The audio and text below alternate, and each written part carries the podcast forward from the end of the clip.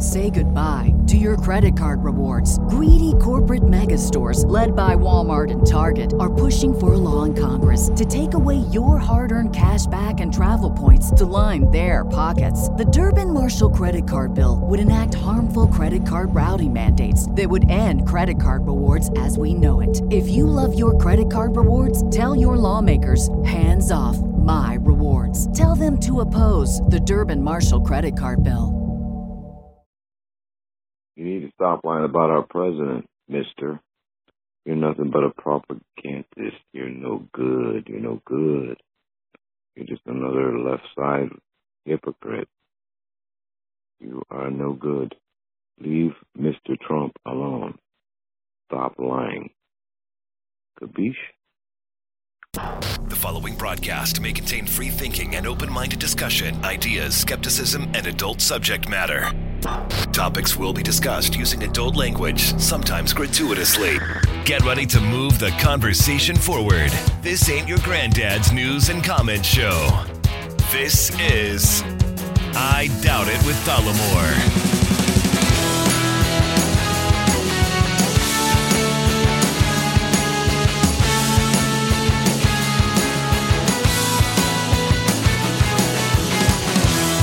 430 by Dada Dollemore. Thank you for joining us. Welcome to the show. I'm your host, as I always am, Jesse Dollemore, and I'm joined by the Yanni lady herself, Brittany Page. I might I might pass out and uh, just go to sleep, and then you're gonna have to do a Rush Limbaugh thing. Uh, nope. I will turn it off and go to bed. Well, I don't mean actually do a Rush Limbaugh thing. I just mean you're gonna be on your own. That's what I mean. Because I'm very tired. I am very tired too. It is very late. You can't out out tired me. Um, I know you're trying to turn this into a competition. are Brittany. you the one who's yawning incessantly, or is that me? It sounds like me. Oh, oh yeah. Look at this acting over here. Terrible acting, by we the way, we need to get our shit together, yeah, Brittany Page. we do. We do. So schedule wise, it's tough sometimes. yeah, this this has been a little bit of a a hectic week. So we appreciate you guys hanging in there with us. I do want to say we've gotten several messages from people randomly. Yeah. Independently And- of one another. Yeah, it's like they can tell I'm depressed and You're depressed. they are I think they sense it in me that I'm a little bummed out. Okay, yeah, I'm so tired, so depressed. And um they're writing us like encouraging us and telling us that they really appreciate what we do and we don't need to read the message on air, but they just wanted to send a little note saying that you know everything's going to be okay. I, I printed one of those emails. Yeah, but- it- are you not going to read it? well, no, they say you don't need to read this on air. All right. So I to I, me, that doesn't mean don't read it. It just means, ah, you don't have to. Well, like to letting me- us off the hook. to me that means this is just for you. All right. So we have we have different ideas about what that means, and I think that You're the one who reads, I so think you my get a pick. idea is the better idea in that situation. It's not a competition, Brittany. Right. Not everything's a competition. But we appreciate it. We don't know what is causing it or what we're doing that is causing you guys to worry about us. well, it is it is sweet, I, and it, it, I genuinely appreciate the sentiment that that there's there's folks out there who are concerned about our well being, uh, wanting to encourage us to to let us know that what we do is important to them, and uh, that's awesome.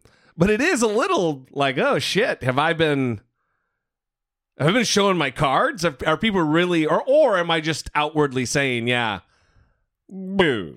yeah, well, I I do appreciate it. Let me tell you it is needed because sometimes it is rough out here. Tough out there for a pimp or whatever the saying is. I don't know what you're saying, but um yeah, it can be it can be difficult. So we do really appreciate it. It's very kind. I have had in my lifetime a lot of trouble with sleep, Mm. uh, um, especially after the Marine Corps. I don't know Mm-hmm. if everybody knows. Jesse was a Marine. Everybody. That's a that's a callback to something a long time ago. But anyway, um, and I've had two of the worst nights of, of sleep that I've had in a long, long fucking time. Insomnia guy. the last couple nights. Yeah. So I mean, like two maybe two hours sleep one night, and then last night not much more than that. Mm-hmm. And uh, I'm uh,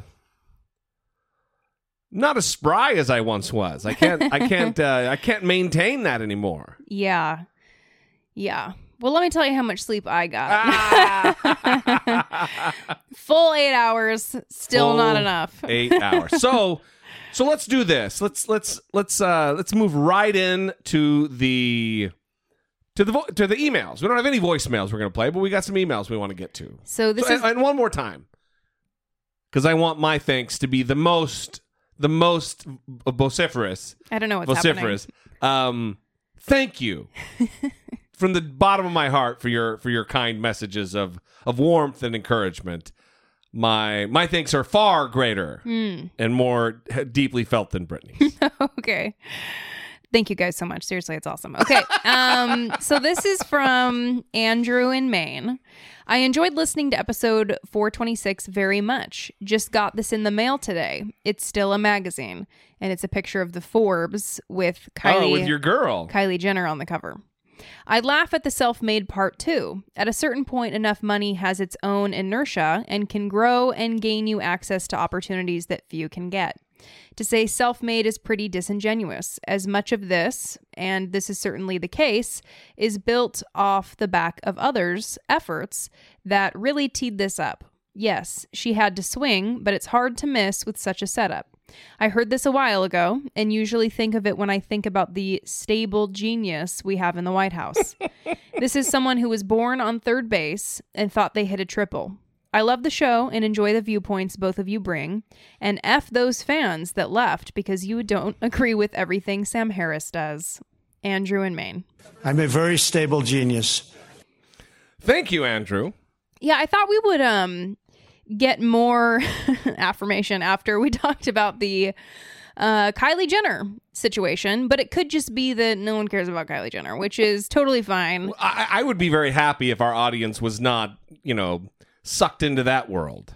I think there was a time where I actually was talking to my godfather about Kim Kardashian, and he asked me who. Wow. I think that was like five years ago. What a wonderful world to live in. And listen, I I long ago stopped like shitting on the Kardashians publicly. oh, what? I think we need to go back and No, like Twitter listen and to stuff. episode number 426 and Well, see what have they done? was- Yeah, but I don't I don't go crazy on Twitter like just attacking them. Yeah. You know what I mean? Yeah, Because- just on your show that Yeah, maybe you're to- right. All right, next email. Oh, you don't want to talk about what you were saying? Should I talk about what you were saying? You were saying that you don't tweet them and insult them. Right? Well, I used to be thought I was funny guy and more of just a dick on Twitter, mm-hmm. especially to celebrities. yeah, that's a that's weird behavior. That's Yeah, weird yeah, for sure. And I stopped doing that because They're people. look, I don't appreciate what they do. Mm-hmm. But, why do you need to say something? Yeah, fucking, I don't need to tear them down. And what if they read it and they feel bad? Uh, That's what the fuck is that about? Yeah, that's a bummer. You don't want to do that to people. Even Kardashians or not, it doesn't matter, right? Yeah. Okay. I mean, Donald Trump's a different story. He's, you know, putting the, the, the planet in an existential crisis. He needs to fucking feel bad about himself. mm-hmm. You know, maybe if Hitler felt a little bad about himself, Mm-hmm. uh, you know, the shit would have gone a little differently. Yeah. Okay. So I Hey- take it upon myself as a f- the future. Um, I, I'm I'm I'm I'm I'm making sure that World War Three doesn't happen. Oh. Personally, I take it upon myself. Yeah, that's pretty powerful stuff. Yeah, you know, I'm I'm a responsible guy, Brittany. Doing the Lord's work. Okay. hey guys, this is Nemo from Maine. oh, Another another Maine. Maine. Okay. I you don't have to say everything I say, Brittany. Here we go. Is this entire episode gonna be a competition? This is Nemo from Maine, Leah's husband. I would like to share my testimony with you. I'll focus more on Trump's politics rather than Jesus, even though it was a big factor, simply because my wife and the other emailer already touched on the subject to give you some variety. Essentially, I was a major Trump supporter up until a couple months ago. The first deciding factor that got me thinking, what the hell, was his praise for Kim Jong un. It sort of disgusted me that when asked about a leader who starves, tortures, and kills his people, his response was, well, he runs it tough. That got to me, and I started to see him in a different light. purely on the basis of human rights. The second that really got to me was the separation of children from their parents. I understand there is some debate about this beginning under Obama, but there is clearly a large difference between the two and how this was enacted. In addition, under the current administration, they went as far as to even lose track of the separated children, with parents being told that they may never see their children again.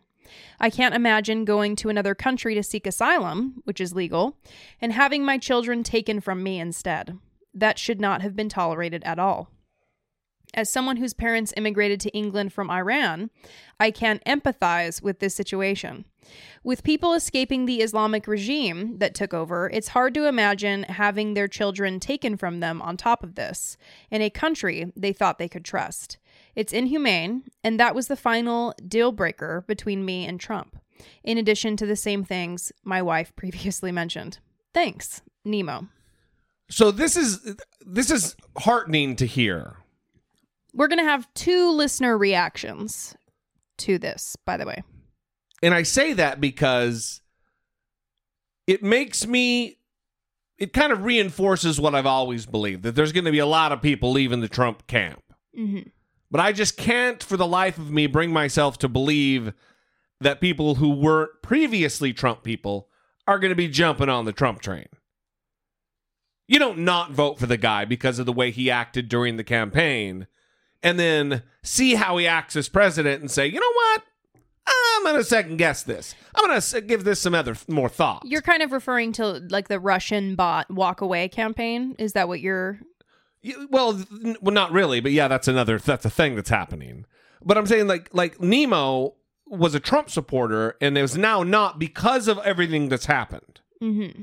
So he's he is walking away from Trump. right? But I don't see anybody who wasn't already Trump going for Trump Yeah. after they witness everything. Mm-hmm. So it's, it's so it's really just i- i it's uh, bolstering my thought that Trump's going to have a real real tough uh, road to hoe if he um if he makes it to 2020. Mm-hmm. Yeah. Okay, so we have an email from Chris. Why should we give people like Leah a pass? Not her personally, but converted Trump voters. Donald's entire platform during his campaign was rooted in sexism, racism, xenophobia, and white nationalism. He never hid how deplorable he was, yet these people still voted for him. To me, if you vote for someone who touts racist philosophies, you are a racist. Staying silent on racism equals racism.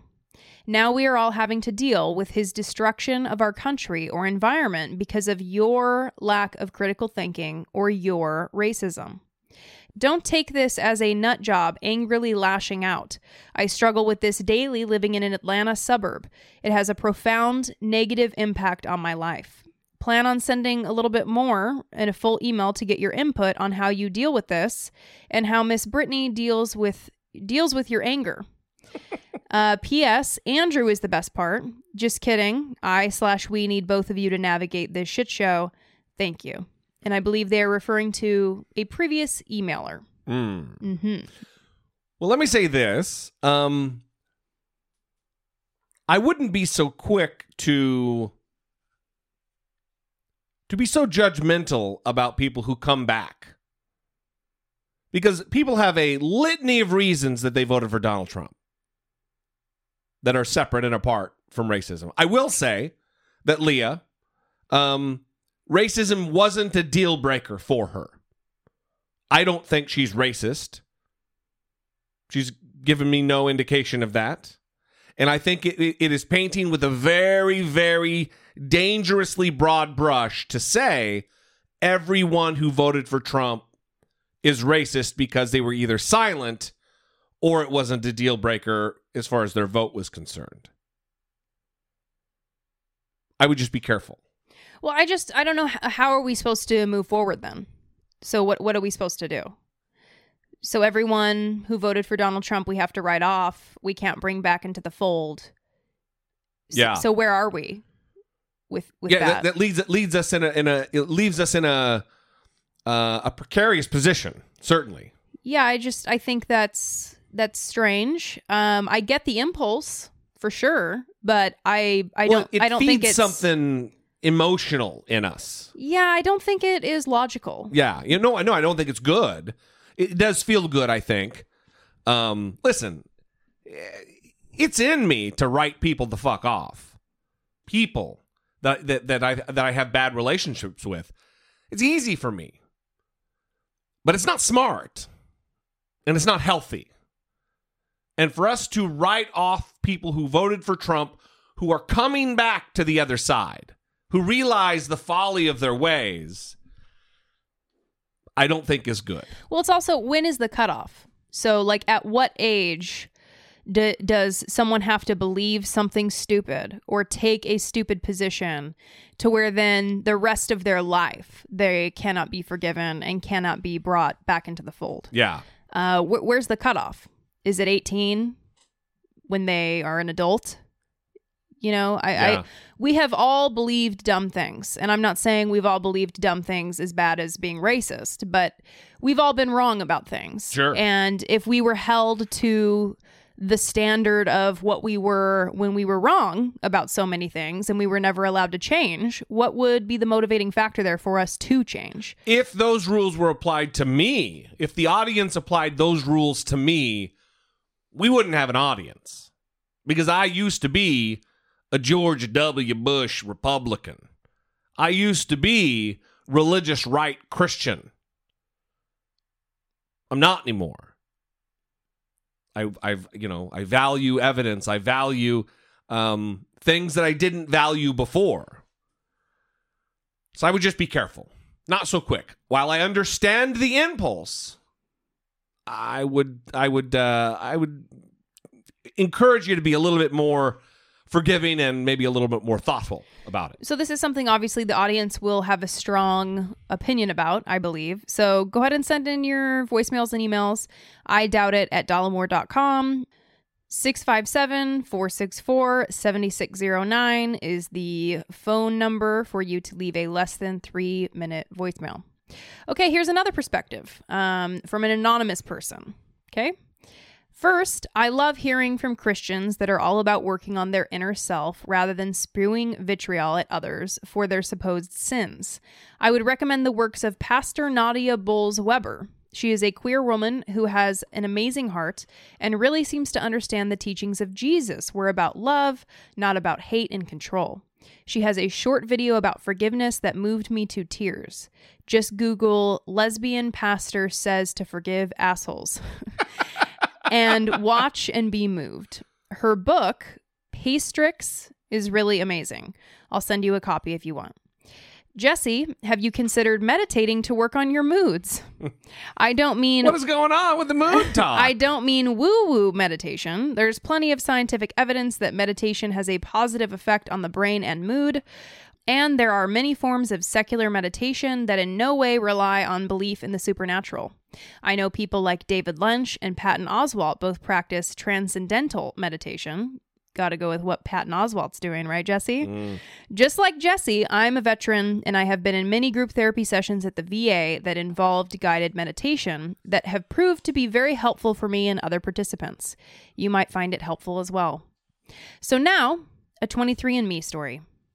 Names have been changed, and also it's anonymous. So, my friends Eve and Jane are sisters. Ever since they were kids, they have always been salt and pepper.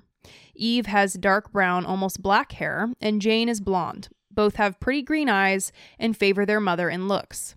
About six months ago, Jane did the 23andMe and got her basic results, the one without the potential medical information, and showed Eve. But Eve wasn't satisfied. Eve wanted to know more about potential health risks because their mother had died from breast cancer in her late 50s. So Eve orders 23andMe plus the health assessment, and I think you've probably already guessed her results are very different from her sisters. Their mother was Irish and both got 50% Scots Irish, and I forgot the exact breakdown, but Jane has German and French, what their father's background is, and Eve has Spanish and Portuguese. Hmm. Looks like their mother had an affair and had Eve. They haven't told their father and just kind of want to pretend not to know. So that's fun. Is is that how the email ends? That is how the email ends. So that's fun. hmm Um, yeah, you know, it's um, it is a. I've watched a few episodes of that uh, Finding Your Roots with Henry Gates, the Harvard professor, It's a good show. and uh, there are cases like that, that that people find out through the DNA that that they're not related to who they think they are. Mm-hmm. Um, I think it was Fred Armisen thought Yeah. he was Japanese his whole life thought he was Japanese, and then he found out that he was actually Korean. Yeah. LL Cool J, all kinds of stuff was going on with his family, not knowing who they were and who they were, what the deal was. Mm-hmm. Uh, I do have a couple updates on the t- 23andMe angle. Mm-hmm. Uh, last episode, I reached out to the audience and say, hey, listen, everybody's like a genealogist or knows what, give me some tips or whatever. Well, I don't want to give their name because they didn't give me permission or anything. But a professional genealogist reached out within hours of us posting that episode Mm-hmm. and they are going through doing some research for me. And I've already found out a whole bunch of crazy shit about my family, Yep. not related to the possibility of being the ancestor of a slave slash slave raper, Mm-hmm. um, but like all kinds of crazy Mormon stuff. Yep. Like one of my great great great grandmas Mm-hmm. was one of the wives, the many wives of Joseph Smith, the Mormon founder, Joseph Smith. It's amazing. Nutty. It's amazing. One of my great great great granddads was the first martyr of the Mormon church. You have it within you. I guess so. Yeah. And Got to get back to your roots. And then this just happened tonight before we drove into the studio. I don't even know this. What is it? There's a messaging service on 23andMe Mm-hmm. where someone can reach out to you if they're on your DNA list, like if they if they match with you. If they're a DNA relative. That's right, right. So I got this. It, it says a, a relative sent you a message on 23andMe. It says from a relative. The message says Jesse was listening to your podcast and hadn't logged in to 3, 23andMe in a while, and found found there was a recent match. Never sure if it's a false positive, but wanted to say hi, Rick. wow. So someone was listening to the show And they're your relative. and and realized, oh, I haven't logged on to my 23andMe in a while after listening to us talk about it. Uh-huh. They logged on and we're goddamn related. It's amazing. Why don't you seem more surprised and and and freaked out by this? Um, I because th- don't you have like a thousand DNA relatives? Yeah, like 900 and something, but what are the chances that one of my relatives just happened to have been a listener to the show and we're like fifth cousins or whatever? It said that like a, our third great, we share the same third great grandparent. Yeah. What the fuck are the chances of that? I don't know. It's really adding up for me. So I it makes a lot of sense. I am I'm saddened by your lack of enthusiasm. So, about how, what was the percentage of how likely your DNA relatives were to listen to podcasts? Did was there like an exceptionally high rate? You're just being a dick right now. What about hosting their own podcast? Were they prick shit, bruh. That's prick shit. Were your DNA relatives significantly more likely than other people on 23andMe to I got all host a podcast? of sound effects here to drown out your bullshit talking. No, it is really exciting. I'm just I'm very tired. Uh, honestly, that's what's that's what's clouding my judgment right now. Okay, we have another email here from Sean. Thank you, Jesse, for saying treason. I felt alone on that. Um, Trump is guilty. Are you so tired you're mocking the listeners' emails? No, I mean it. It just clearly doesn't make sense if Sean is on the internet, unless he follows only Alex Jones Right. and Alex Jones lackeys. Um, he cannot be feeling alone in that. But anyway, Sean, Trump is guilty of nothing less than treason. I am curious as to whether the execution will be televised live. Wow. Yikes. I don't even like reading that. Yeah, Rick Wiles would would love hearing you say that. It'll give him more more air and wind in his sails. Not air in his sails, yeah. wind so, in his sails. like I just said, I don't even like reading that. Um, so Sean, yikes. Yeah. Calm it down. you brother, shouldn't okay? be emailing shit like that. Um, am I? that is definitely correct. Thank you for pointing that out. Brittany has a policy I'm about surprised that your computer didn't just light on fire as soon as you typed it and sent it. FBI didn't just kick it right in. Right, right. Am I jumping the gun here? He asks. No, but I think you're endangering yourself legally. And we're, you know, not helping you out by we read it, so I guess we're part and parcel. Well, you printed it for me. It's my fault, huh? Yeah. All right. I'll take that. Okay, so uh yes, Sean, you're jumping the gun. Please relax. Um Fucking relax. and um Uh, just like have those so have those conversations with your friends with your phone in a different room. Okay. Um this is also from an anonymous person. So, um if it wasn't clear and you haven't heard it before, you can say you don't want your name read and we will um follow through on that. Well, we honor that. We we- listen. We have enough respect for our audience and their privacy. Um, that if if you like this particular message was sent without a name at all, it just says anonymous.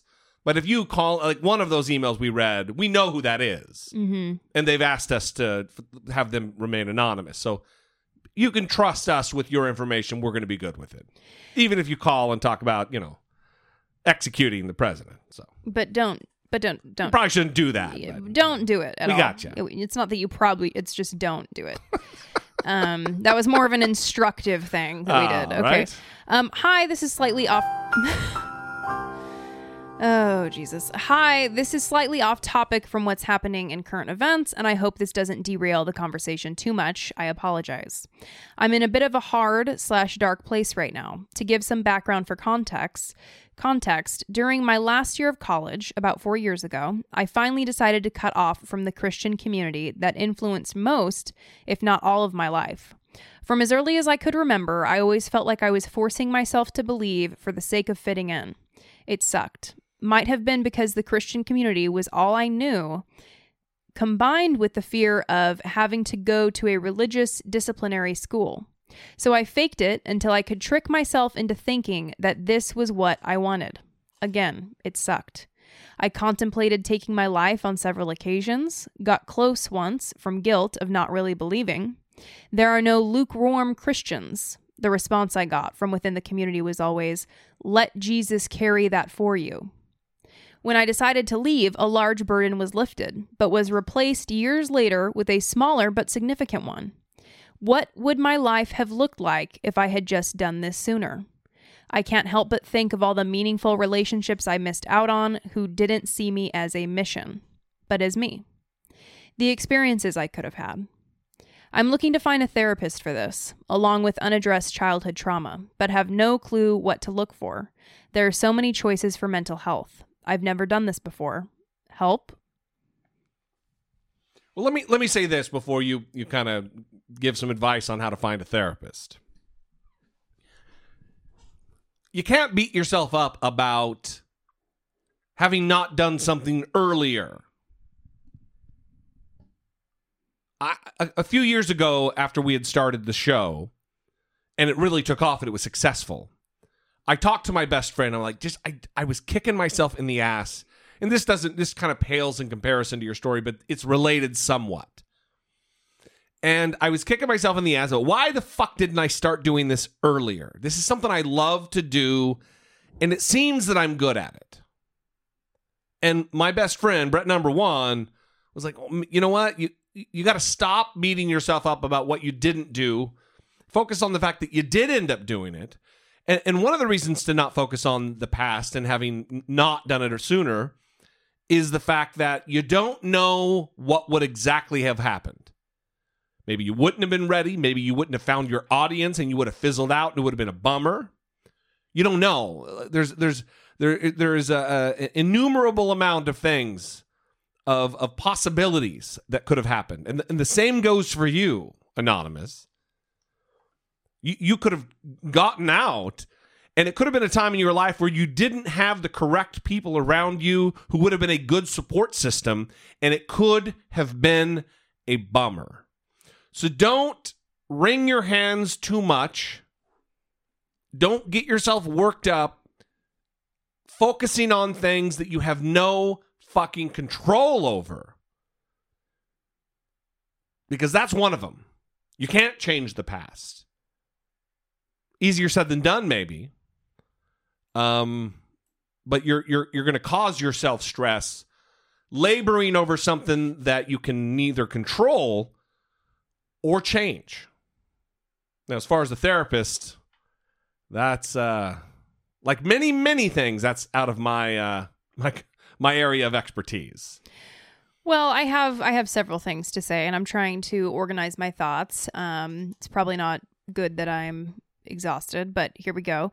Um, number one, this is a powerful story, and um, it takes a lot to leave a community that I mean, it's so all encompassing, these religious communities, where it isn't just church for an hour on Sunday, it is your community. Yeah. And when you leave that community, there can be a lot of judgment, and people can cut you off, and there, there's a lot of negative things that can happen as a result. Well, even that scripture that, that they brought up, the lukewarm thing, that's a scripture in Revelations. Mm-hmm. You know, be you, either hot or cold. Don't be lukewarm because God will puke you out of his mouth. He will spew you out of his mouth. It's that kind of thing that's kind of emotionally abusive. And so I will say that um, Anonymous is not alone in this experience of being in a religious community, not feeling it, not believing it, Yeah. but feeling the pressure to go along because you need to maintain those familial relationships, you need to maintain your friendships because of your investment in the community. Um, so it, it takes a lot to leave that, and that's a very strong thing that Anonymous did. Um, I don't know where you're located, Anonymous, but uh, there's a prominent therapist in Boise, Idaho, actually, um, who specializes in like deconversion and people who have lost um, their faith. So his name is Brian Peck, and you can go to roomtothrive.com and he does like a free consultation that you can uh, talk to him and see what he's all about. But if you're not in Boise, uh, maybe other people will that are in Boise will appreciate that information. But if you're not in Boise, there's actually um, a secular therapist registry that you can access. And I'm going down this route because I would assume that for Anonymous, finding a therapist is important to them, but also finding a secular therapist that won't try to take a um, religious angle Yeah, the for therapy sure. or put additional pressure on them. Um, it sounds like this might be something that Anonymous wants to explore in therapy, having removed themselves from the faith community and kind of going forward with with that decision. Um, so you can go to seculartherapy.org and you can actually register as a client. And I think you have to fill out some information and they may contact you and they actually help you find a secular evidence based mental health professional in your area Yeah. where you live. Yeah. So that's one resource. Um, listen, it's really hard to find a therapist. A lot of people think it's difficult. I have even had difficulty, even in the aftermath of graduating from my program, finding a therapist. It takes work. But here's one thing that I will say do not be afraid to. During your free phone consultation that you have with your therapist, where you are trying to determine if it's a good fit, do not be afraid to say, Do you have experience treating trauma? Right? Because Anonymous said they also are seeking therapy for unaddressed childhood trauma. Yeah. Ask them what's their experience treating childhood trauma? Um, what's their training in that? Um, you may not know a lot about what their answer means, but you can go look it up, right? Um, if they're registered with an organization like Psychology Today, you can go read about them and their bio and see what they've put up as it relates to their training and what they specialize in. Um, it kind of depends in terms of the therapy that you want to get from somebody, but um, CBT, cognitive behavioral therapy, is one of the most common evidence based therapies out there. Um, you might want to look for someone that has uh, humanistic approaches. Um, I like to work with people that take a more humanistic approach, um, but it's kind of going to depend on what you want. Yeah. Um, so, like I said, don't be afraid to ask questions. Psychology Today can be a good resource if you're looking for a therapist um, because you can read about them. Um, but also look at the the seculartherapy.org and see if you can find a therapist there. If none of that works, then send another email. Yeah. And if anybody has any any advice for anonymous here or or really anybody, anything to say, we'd love to hear from you. 657 464 7609. Of course, we take those voice memos from your smartphone to I doubt it at dollemore.com. And hang in there. I feel weird calling them anonymous, but hang in there.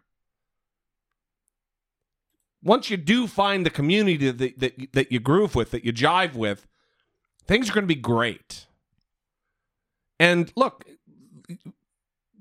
join join the the Dollemore listener Facebook group or something. I mean, find some people who have common interests with you, and uh, you know, connect with them. Isn't there uh, like Sunday assembly?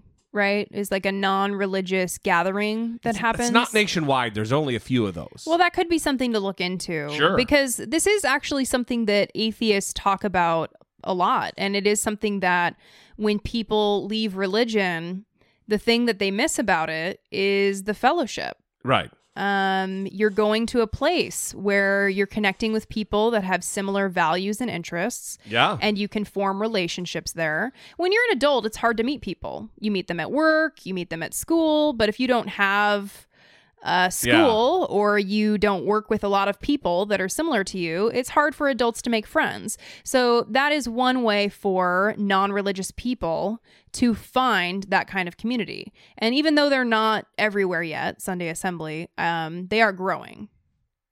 Yeah, it, it's important. Community is important. Listen, there there are a million pearls of wisdom in the Bible, and one of them is Paul said it: "Forsake not the fellowship of the brethren." Be connected to like-minded people who have similar common interests of yours.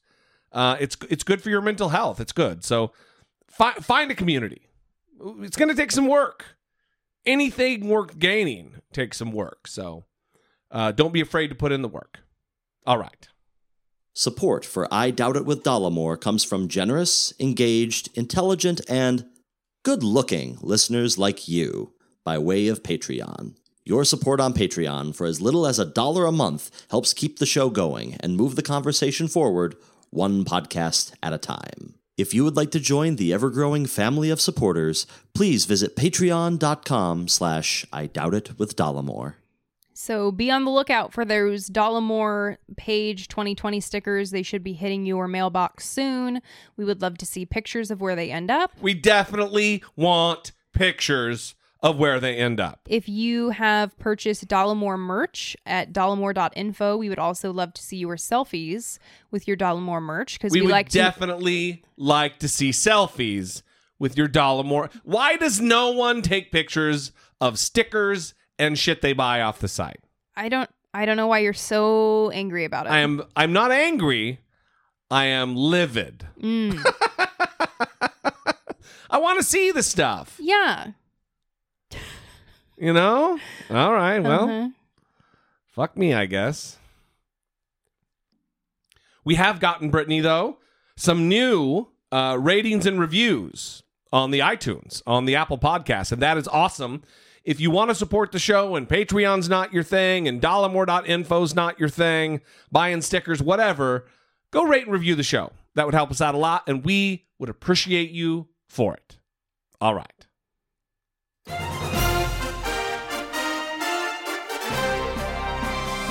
Dollemocracy. Facing down pessimistic politics with realistic optimism. So this week has been the week of distractions from Donald Trump, from capitalized, crazy, all caps threats to Iran, pulling the same bullshit he did with North Korea and the fire and the fury and the likes of which the world has never seen type of language. The other thing he did, and a lot of this is is is due to some stuff that's going on with the investigation, but the other thing he did is he's threatening to remove the security clearances of several folks. John Brennan, Michael Hayden, Jim Comey, Andrew McCabe, um, Susan Susan Rice. Uh, two of those people don't even have security clearances anymore. But it was a big deal. And yesterday, in fact, Sarah Huckabee Sanders was asked several questions about it, and this was the, a little bit of the exchange during the White House press briefing. I had no changes to that. So the president is threatening to punish Brennan and Comey and Clapper for saying things about him that he doesn't like. Uh, Is that presidential? The, the president is exploring these mechanisms to resu- uh, remove security clearance because they've politicized and in some cases actually monetized their public service and their security cleanse- clearances and making baseless accusations of improper contact with Russia or being influenced by Russia against the president is extremely inappropriate. The president contends that the fact that people with security clearances are making these baseless charges provides inappropriate legitimacy to accusations with zero evidence. So when we have further updates on that front, I'll certainly let you know. speech How- he doesn't like, and he wants to punish them for it. uh, no, I think you are uh, creating your own story there. The president doesn't like the fact that people are politicizing uh, agencies and um, departments that are specifically meant to not be political and not meant to be monetized off of security clearances. Sarah, I'll follow up on a, a separate question actually, but to follow up on that, isn't the president doing exactly what you just said the president doesn't want all these people doing? Politicizing matters of national security by going after his political enemies? No, the president's not making baseless accusations of improper contact with a foreign government uh, and accusing the president of the United States of treasonous act- activity when you have the highest level of security clearance, when you're the person that holds the nation's deepest, uh, most sacred secrets at your hands, and you go out and you make false accusations against the president of the United States. He thinks that is a uh, something to be very concerned with, and we're exploring uh, what those options are and what that looks like. The other Caitlin? topic, Sarah, was actually on the, the message to. Sorry, I gotta keep moving just That's because we're running out of time. question, the Caitlin, go president's ahead. message to Paul Sorry, Manafort, Hallie, I he got about one? two more questions left. Caitlin, go ahead. The president's message to Paul Manafort, there, does he have one? Uh, Not that I'm aware of. Caitlin, go ahead. When is the president going to make this decision on those security clearances? I said when we have an update, we will let you know. Well, I want to say, first of all, that I like what's happening in the press b- briefing room where Sarah Huckabee Sanders. She had a terrible exchange with the second to last woman you heard there, the woman Yeah. before Caitlin at the end. And I believe her name is Allie. And um, they got into a pretty heated exchange because she wanted to ask additional questions, and Sarah Huckabee Sanders did not want to answer them and tried to move on. And when she tried to move on to another man that was asking a question, the man paused and said to the uh, reporter colleague, Go ahead, ask your question. Um, Some solidarity. And you heard that in this clip too, where Sarah Huckabee Sanders was telling Caitlin, Go ahead, Caitlin, go ahead. And she paused, didn't say anything, and she was looking at her colleague so that her colleague could continue to try to get Sarah Huckabee Sanders to answer the question. A lot of times in that space, by the way, the, the White House press briefing room is tiny. hmm Is It looks like the set of The Price is Right size, which is very small. a lot of times it's it, it's uh, kind of a throwing elbows and getting in there and, and finding just that split second to start asking your question. Mhm. So if there is solidarity enough for a reporter to pause and give you the room to ask to force the uh, uh, uh, the question to be asked, that's all you need. Mhm. So it doesn't necessarily mean I want them to ask their question. Just pausing and not, you know, ru- running roughshod over them Mhm. is enough. Yeah. So pretty great. Yeah, and I hope I hope we see more of it because I I think they need to stand strong against Sarah Huckabee Sanders and show that they're not getting to them. Yeah, I don't think she has much juice left in her. I think as tired as we are right now, she's got to be, you know, a thousand times more tired going through this barrage, and she deserves every bullet that she, every arrow, every sling and arrow that gets thrown her way. I don't mean bullet. I mean sling. Every every, she's a target. God damn, it's not getting any better. Metaphorically, metaphorically, metaphorically. Anyway, did you hear all that bullshit right there? Yeah. Unbelievable that she and again it's it's the, the administration of projection. That they would dare level those type of charges s- standing just dozens of feet away from where Donald Trump is sitting. Because they've politicized and in some cases actually monetized their public service and their security clearances and making baseless accusations. Every moment that Donald Trump remains president, he is politicizing his office and intelligence that he receives, and he is monetizing with his hotels, violating the emoluments clause, with his multiple trips to his different resorts to Mar-a-Lago, them jacking up the price of membership.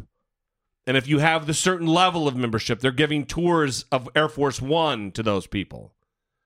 If that's not monetizing your office, then monetizing your office doesn't fucking exist. Mm-hmm. But it has been the week of obf- obfuscation and diversion and distraction. And it's probably related to the next couple things we're going to talk about. A judge this afternoon delaying the trial of former Trump campaign chair Paul Manafort until July 31st. The trial was previously set to begin just two days from now. President Trump's former campaign chair has pleaded not guilty to the government's case against him for multiple charges related to alleged financial crimes for work before he joined the Trump campaign. Let's bring in CNN Shimon Prokupecz. Shimon, why the delay? Uh, well, Jake, the attorneys for Paul Manafort uh, came into court today asking for this delay because they said they needed more time to review documents and information that they had just recently obtained as it relates to Rick Gates. And as you will recall, Rick Gates is cooperating with the government. He's expected to testify at this trial. And so the judge, listening to this argument from the defense attorneys this morning, came back uh, late this afternoon and decided that it was appropriate to delay the trial to July 31st. Uh, we will be back here tomorrow uh, because some of the jurors are expected to come in where they will answer some questions uh, on a questionnaire. And also, we may get more rulings from the judge today as attorneys are back in court at this hour uh, arguing some other motions and they're trying to get uh, the judge to grant them permission to do certain things. And Shimon, uh, earlier the judge made big news granting five of Mueller's witnesses immunity, but the judge is also making them reveal, making the prosecutors reveal who the, they are.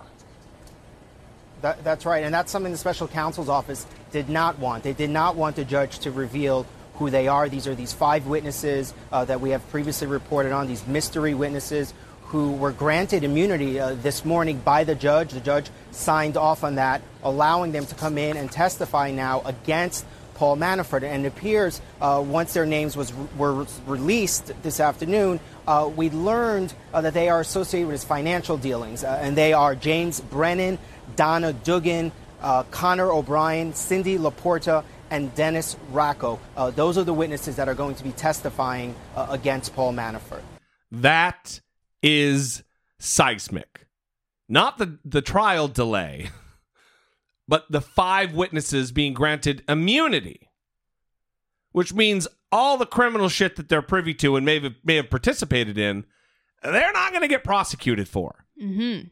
They get to tell the full truth, the whole truth, nothing but the truth, with no fear of legal jeopardy. Mm-hmm. That's a big fucking deal. And that's a bummer for Manafort.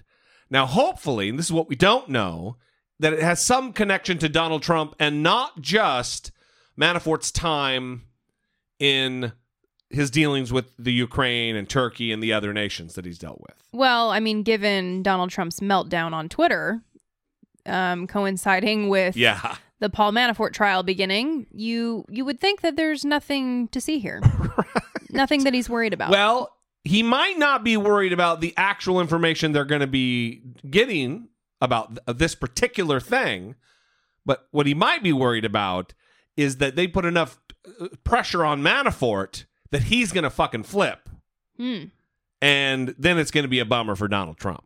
So might, this might not be of, of, of concern for Trump directly, these five witnesses and what they're talking about, what they're dealing about, what they're going to testify about.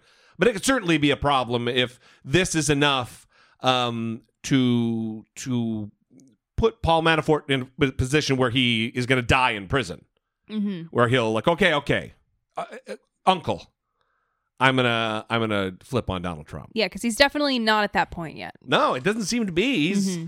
you know living the, the the the big life in the VIP cell with his fax machine and phone call and internet and everything. Mm-hmm. So the other big bombshell tonight, this just happened tonight, is CNN obtained a secret Trump Cohen audio that was released to CNN by Lanny Davis, who is now um, Michael Cohen's lawyer, who Yeah. used to be uh, Bill Clinton's lawyer. Yeah, it was funny to watch the reactions on Twitter for people who weren't just simply reading other tweets of people that were tweeting, um, asking, How did CNN get this? and trying to connect it to this larger conspiracy Yeah. theory about something. Um, Idiots. and yeah, it's just, it's from Lanny Davis. So, Yeah. Yeah. Lanny Davis, who uh, we have a, a signed magazine cover in our living room. Look at you. Jesse, thanks for all the help giving access or whatever he signed on it. Oh, how nice. Yeah, we're we're old chums. Mm. Me and Lanny Davis. Yeah. Sounds like it. Not old chums, but we do have that in the house. Anyway, uh here Why didn't he give you the tape? I know, what a dick. I should call him. Lan, what's up, brother? Lan. So uh here's the tape. I'm gonna play it in its entirety. So you hear him walking in. It sounds to me, and when you look at the audio, I look, at a lot of audio since this is what we do for a living. And when you look at it, you can tell. Like when sometimes when callers call and they call in with a voice memo, they send a voice memo. You can hear him futzing with the phone, and you can see that it's rustling. That's what this looks like. So it looks like, looks and sounds like he walked in with the phone like in his pocket and it's jostling around. And then you're going to hear Donald Trump on the phone with someone. They're going to leave, and then he and Cohen are going to talk.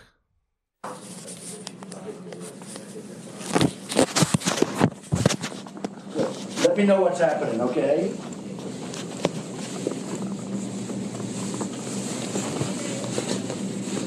Oh. Oh.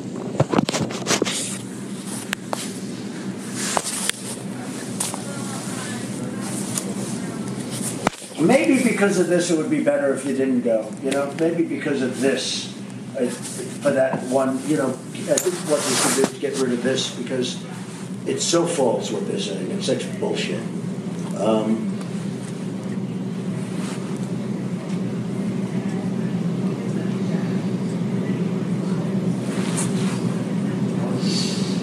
I think I think this goes away quickly. I think what I think it's probably better do the Charleston thing just this time.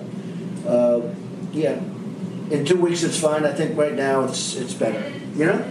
Okay, honey. You take care of yourself. Thanks, Pam. Yep, I'm proud of you. So long. Bye. What's up, Mike? Great poll, by the way. Yeah. Seen it. Great poll. Making progress. Big time. And you guys are good guy. Oh, Pastor Scott? I can't believe he's no, Pastor Scott. What's what's Oh happening? no, no, he's. Can we use him anymore? Oh yeah, hundred. No, you're talking about Mark Burns. He. We've told him to. Well, I, I don't mean that. Uh, Mark Burns. Can we use him? No, anymore? no. Richard Um, Lefrak, I'm sorry, Richard Lefrak just called. He just had, we have a chance, he had an idea for you. Okay. Um, so we got served from the New York Times. I told you this We were regarding to unseal the divorce papers with Ivana. Um, we're fighting it. Uh, Kasowitz is going We to never be able to get that done. Never, never. Kasowitz doesn't. They'll ever be able. They don't have a. Give me your legitimate- coat, please. They don't have a legitimate purpose. And you so have a, a woman that doesn't want him unsealed. correct. So been handling it. Yes, and it's all It's been going on for a while. for about two, three weeks now. All you have to do is delay it for. Even after that, it's not going to ever be opened. There's no, there's no purpose for it. Um, told you about Charleston. Um, I need to open up a company for the transfer of all of that info regarding our friend David. You know, so that I'm going to do that right away. I've actually come up and I've Give it to spoken, me. and I've spoken to Allen Weisselberg about how to set the whole thing up uh, with So what are we pay? funding. Uh, yes, um, and it's all the Yeah, I was stuff, thinking about all the stuff, because you know you never know where that company, you No, never you know where he's know going to David be. gets by. Correct. So I'm I'm all over that, and I spoke to Allen about it when it comes time for the financing, which will be. Listen, what financing? We'll have to pay you. So I'll pay with cash. no, no, no, no, no, no. I got no, no, no. Hey, no. How are you? and it ends. So this isn't um, obviously all the audio. This is, and this is something to be cautious of. This is just the portion of the audio that Lanny Davis and Michael Cohen decided to leak to CNN, to Mhm. give to CNN. A nice little tease. yeah. So there's a lot more, but this is the, the the part they were willing to give up. There's also officially more recordings. Yes. Yes. Yeah. So And I've heard a lot of people say, um, th- that they're they're hearing that the other ones don't really matter and aren't consequential. I don't fucking think that's the case. I think that that he's not going to be taking a bunch of audio of them talking about what they had for dinner. There's going to be more that's going to be substantial. Right. So obviously, what's happening in this part of the conversation is they're discussing um, the payment to Karen McDougal. Yeah, and setting up the company to make that payment. Right. And Donald Trump obviously has denied these affairs, has denied knowing about payments for these affairs. And so, what is significant about this recording is that you can clearly hear him. Uh, number one, knowing about the affair, and number two, talking about payment for Yeah. the affair Yeah. with his attorney. because all the names line up. The David Pecker, he's the guy who runs uh, American Media or whatever. The the National Enquirer, and then when when Cohen talks about financing, I think he's just talking about kind of colloquially. He means paying, and Donald Trump's like, "Well, we're not going to finance it. We'll just pay cash. Mhm. We're just going to pay cash." Right. Well, and also, like with the Stormy Daniels situation, uh, Donald Trump said that uh, Cohen paid her without his knowledge. Right. That Yeah. Cohen took it upon himself right. to pay Stormy Daniels without his knowledge. Well, hearing what you're hearing here, does does that seem likely? Of course, uh, no, of course not. Right. But it- it- what's so odd about this is think about this timeline, how long we've known about this. This Stormy Daniels thing started happening around January or February of this year. And remember, it was just an abject denial. Now, this is bullshit. This didn't happen. Nope. Never happened. Fake news, fake news. And then it's slowly gotten to this point where it's, you know, just it's it's death by a thousand cuts. It's the proverbial frog in the pot that's just heating and heating and heating until it dies and it never really feels anything because it's was such a gradual increase in temperature. But we went from total denial to this very, very slowly. And now Rudy Giuliani is on Fox News tonight saying that, uh, quote, I've dealt with much worse tapes than this.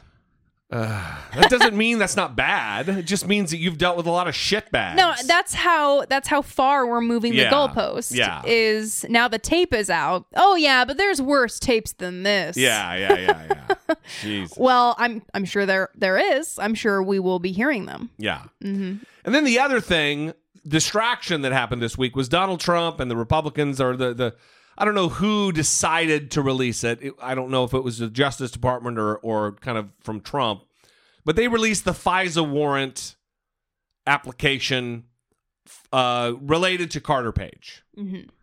And Donald Trump used it as ammunition, saying that, you see, this proves everything we said. It was totally uh, shady the way they did it. And that is just a fucking lie. That's not the way it was at all. It was completely on the up and up. Everything was transparent. Everything was put down on paper. Just to refresh everyone's memory, Carter Page is the former foreign policy advisor to Donald Trump during the 2016 presidential Yes. election. And he was one of those figures where, as soon as he started to get into some trouble, they started trying to distance themselves from the role that he had in the campaign. Similar Yeah. to similar to Papadopoulos, where they tried to say He made coffee or whatever. Yeah. Yes, he was a coffee boy. Did I say his name correctly, by the way? Papadopoulos. Yeah. Yeah. Um. So similar with Carter. George Papadopoulos. Yes, similar to Carter Page. Uh, they tried to say, yeah, whatever. He wasn't a big. Well, first they play a big denied it. here. They denied it, but he sat to watch. Uh, um, Donald Trump sat down with either the New York Times uh, editorial review bo- review board, Jesus, or the Washington Post editorial review, review board, Jesus, and uh, said, "Yeah, he's a great guy. He's one of my foreign policy advisors." So this next clip deals with both this Carter Carter Page element, but also the fact that now Donald Trump is back on denying that Russia meddled in the election, calling it a big hoax. We want to turn back to Russia. The president raising eyebrows on that one, too, calling it all a big hoax after, of course, that week of head spinning explanations from the White House. But now, newly released top secret documents show the FBI surveilled former Trump campaign advisor Carter Page, saying he was the subject of recruitment by the Russian government. Our Chief Justice correspondent Pierre Thomas has more. Pierre, the president's got a lot of tweets already this morning saying this all is a conspiracy, essentially, to target his campaign, saying this is the basis for a witch hunt. Cecilia, good morning. That's right. We're learning more details about the genesis of the Russia investigation that eventually became the Russia probe. But right now, you're right. The release of these documents has sparked yet another debate involving the president and the Justice Department. This morning, yet another political firestorm surrounding the FBI's release of the documents used to obtain surveillance warrants against a former foreign policy advisor for Donald Trump. The FBI surveilled Carter Page during the height of Trump's campaign in 2016, accusing him of being an agent of a foreign power, Russia. But Page told ABC News the FBI's documents do not rise above complete ignorance and or insanity. I've never been an agent of the foreign pol- uh, power in any by any stretch of the imagination. Sunday morning, President Trump chiming in, claiming again without evidence that his campaign was spied on. In one tweet saying, quote, witch hunt, rigged, a scam. And another saying, looking more and more like the Trump campaign for president was illegally spied upon. But later in the day, both Democrats and Republicans suggested that the FBI had good reason to investigate Page. Carter Page had, in fact, been a target of Russian intelligence in the past, had gone to Russia during the campaign, had meetings with the Russian officials that Page had publicly denied. They did not spy on the campaign from anything and everything that I have seen. Uh, you have an individual here who has openly bragged about his ties to Russia and Russians. Carter Page has never been charged with a crime, but intelligence analysts tell ABC News the point of the surveillance was likely to watch, learn, and discern the Russian government's tactics as opposed to arresting Page and tipping off the FBI's hand. This is. this is a remarkable thing about both the campaign, the Trump campaign, and the Trump administration. It is chock full of fucking dummies. There's never been a larger gathering of morons to run the government of the United States of America or a presidential campaign. Listen to Carter Page,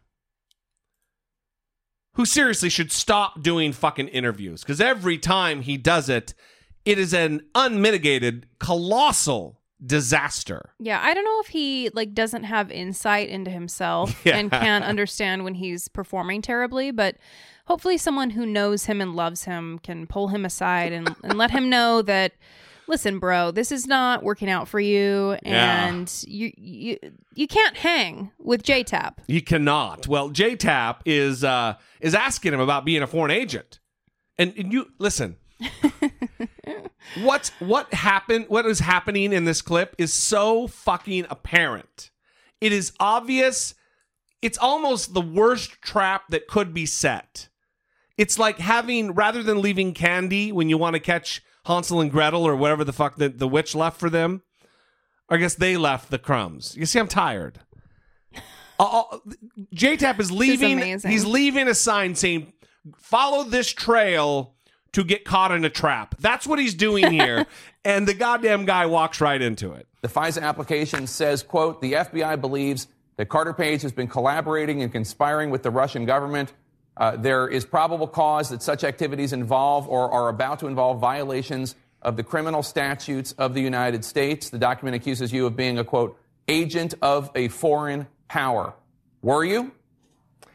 Jake, this is so ridiculous. It's just beyond words. You know, it's uh, you're talking about misleading the courts. It's just so, so misleading going through those 400 plus page documents. You know, where do you even begin? It's literally a complete joke, and it only continues. It's just really sad. Well, were you ever an agent of a foreign power? Did you ever advise the Kremlin or work with the Kremlin on anything? Look, Jake, I uh, no, I've ne- I've never been an agent of the foreign uh, power in any by any stretch of the imagination. You know, I, I may have uh, back in the G20 when they were getting ready to do that in St. Petersburg. I might have uh, participated in a, a few meetings that a lot of people, including people from the Obama administration were sitting on in Geneva, uh, Paris, et cetera. But I've never been uh, anywhere near what's being described herein. But you, so you have advised the Kremlin in the past. Uh, that was 2013, that G20 meeting, I believe. Look, it was a, there were experts from around the world talking about energy issues, and I was one of countless company, uh, you know, myself and a lot of academics and business people who were involved in these various discussion center, uh, sessions, but it was nothing. But, the, but, but you did advise the Kremlin. I mean, I'm just, I just want to uh, make, make it clear. You did advise the Kremlin back in 2013 or 2012, somewhere in there. Jake, that's, it's really spin. I mean, I, I was sat in on, on some meetings, but you know, to call me an advisor, I think is is way over the over the top. Except in the 2013 letter you wrote, that it says, "quote Over the past half year, I have had the privilege to serve as an informal advisor to the staff of the Kremlin in preparation for the presidency of the G20 summit next month." Where energy issues will be a prominent point on the agenda. That's August 2013. That's yourself calling yourself an informal advisor to the Kremlin you know, informal, having some conversations with people. I mean, this is really nothing and just an attempt to distract from the real crimes that are shown in this uh, misleading document. That is remarkable. That's two minutes and 20 seconds or so of were you an were you a representative or an advisor to the Kremlin? Oh, Jake, li- look, listen, Jake. Jake, Jake, this. Oh my, Jake. Listen, no, I listen. This is this is poppycock, sir. Oh, Jake, Jake. I mean, goddamn. Yeah. Right. It's an easy. Were you? Hey, Jesse. Were you uh, an advisor to the Kremlin in 2013? No, no, I was not. That's how easy it is. Instead, it goes down like this. But but but you did advise the Kremlin. I mean, I'm just I just want to uh, make make it clear. You did advise the Kremlin back in 2013 or 2012, somewhere in there. Jake, that's it's really spin. I mean, I I sat in on, on some meetings, but you know, to call me an advisor, I think is is way over the over the top. Except in the 2013 letter you wrote that it says, "quote Over the past half year." I have had the privilege to serve as an informal advisor to the staff of the Kremlin. It's spin, uh, spin, Jake, Jake, Jake. Listen, my personal blog is spin, Jake. Jake, now listen. Don't read that. That's you. That's you're taking that out of context when I say that I was an informal advisor. That's Jake. Jake, Jake, Jake. It's pretty remarkable. Where am I? Is this? Am I? Am I on TV? What, what's happening right now? He also said that he just sat in on a few meetings. So he wasn't an informal advisor. He's Yeah. just buddy buddy Right. with the Kremlin. Hey, Brittany, have you ever been an advisor, informal or otherwise, to the Kremlin? Jesse. I was expecting a yes or no. Listen, I'm tired. In fact, let me say this I'm more tired than Brittany. So we're going to end the show there. We're not going to finish with an asshole of today. We're not going to finish with the taking care of biz. I'll tell you what, I'm taking care of biz because I'm going to go do some self care. I'm going to take a nap Okay. that's going to last probably 10 hours. You mean like a bedtime nap? Yes. Okay. Um, I want to say that uh, we're going to put some links in the show notes for Anonymous, who was looking for a therapist. Um, I'm going to link to APA and their guide for finding a therapist as well, so that you can use that with whatever I said um, in the beginning. And um, I think that that will be helpful. Oftentimes, you can really start with your doctor too um, and ask them for a referral, or ask family and friends for a referral. Um, or if you're a student in a university, ask them for a referral. Track down a, a university counseling center. Those are really good resources too. I've talked about those on the show um, previously. That's why I didn't necessarily emphasize those, but those are all options. Um, and we really appreciate you guys, everyone, um, writing to us and sharing their stories, um, especially the struggles. And um, we're all in this together.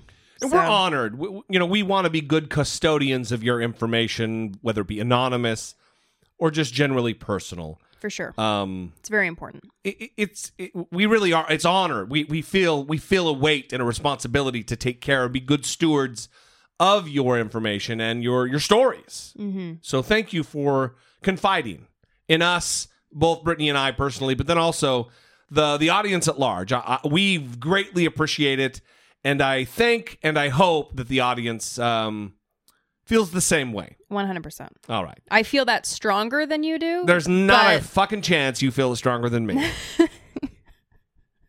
Anything else? No. I'm gonna get the last word. I know. here, so- I'm I'm seeing that last word guy over here. All right, everybody. We love you. We're going to leave you there. Listen, we'd love to hear from you. 657 464 7609. Of course, you can email those voice memos from your smartphone to I doubt it at dollemore.com. Help support the show. Help support the work we do by produce helping us produce the show. Um, we're doing two episodes a week, three episodes a week, alternating. Um, it's a lot of work. I'm not whining, but it would be spectacular to have you on board helping us do what we do as often as we do.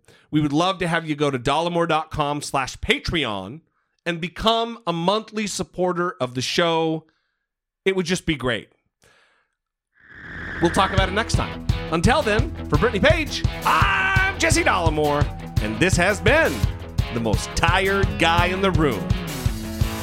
With I doubt.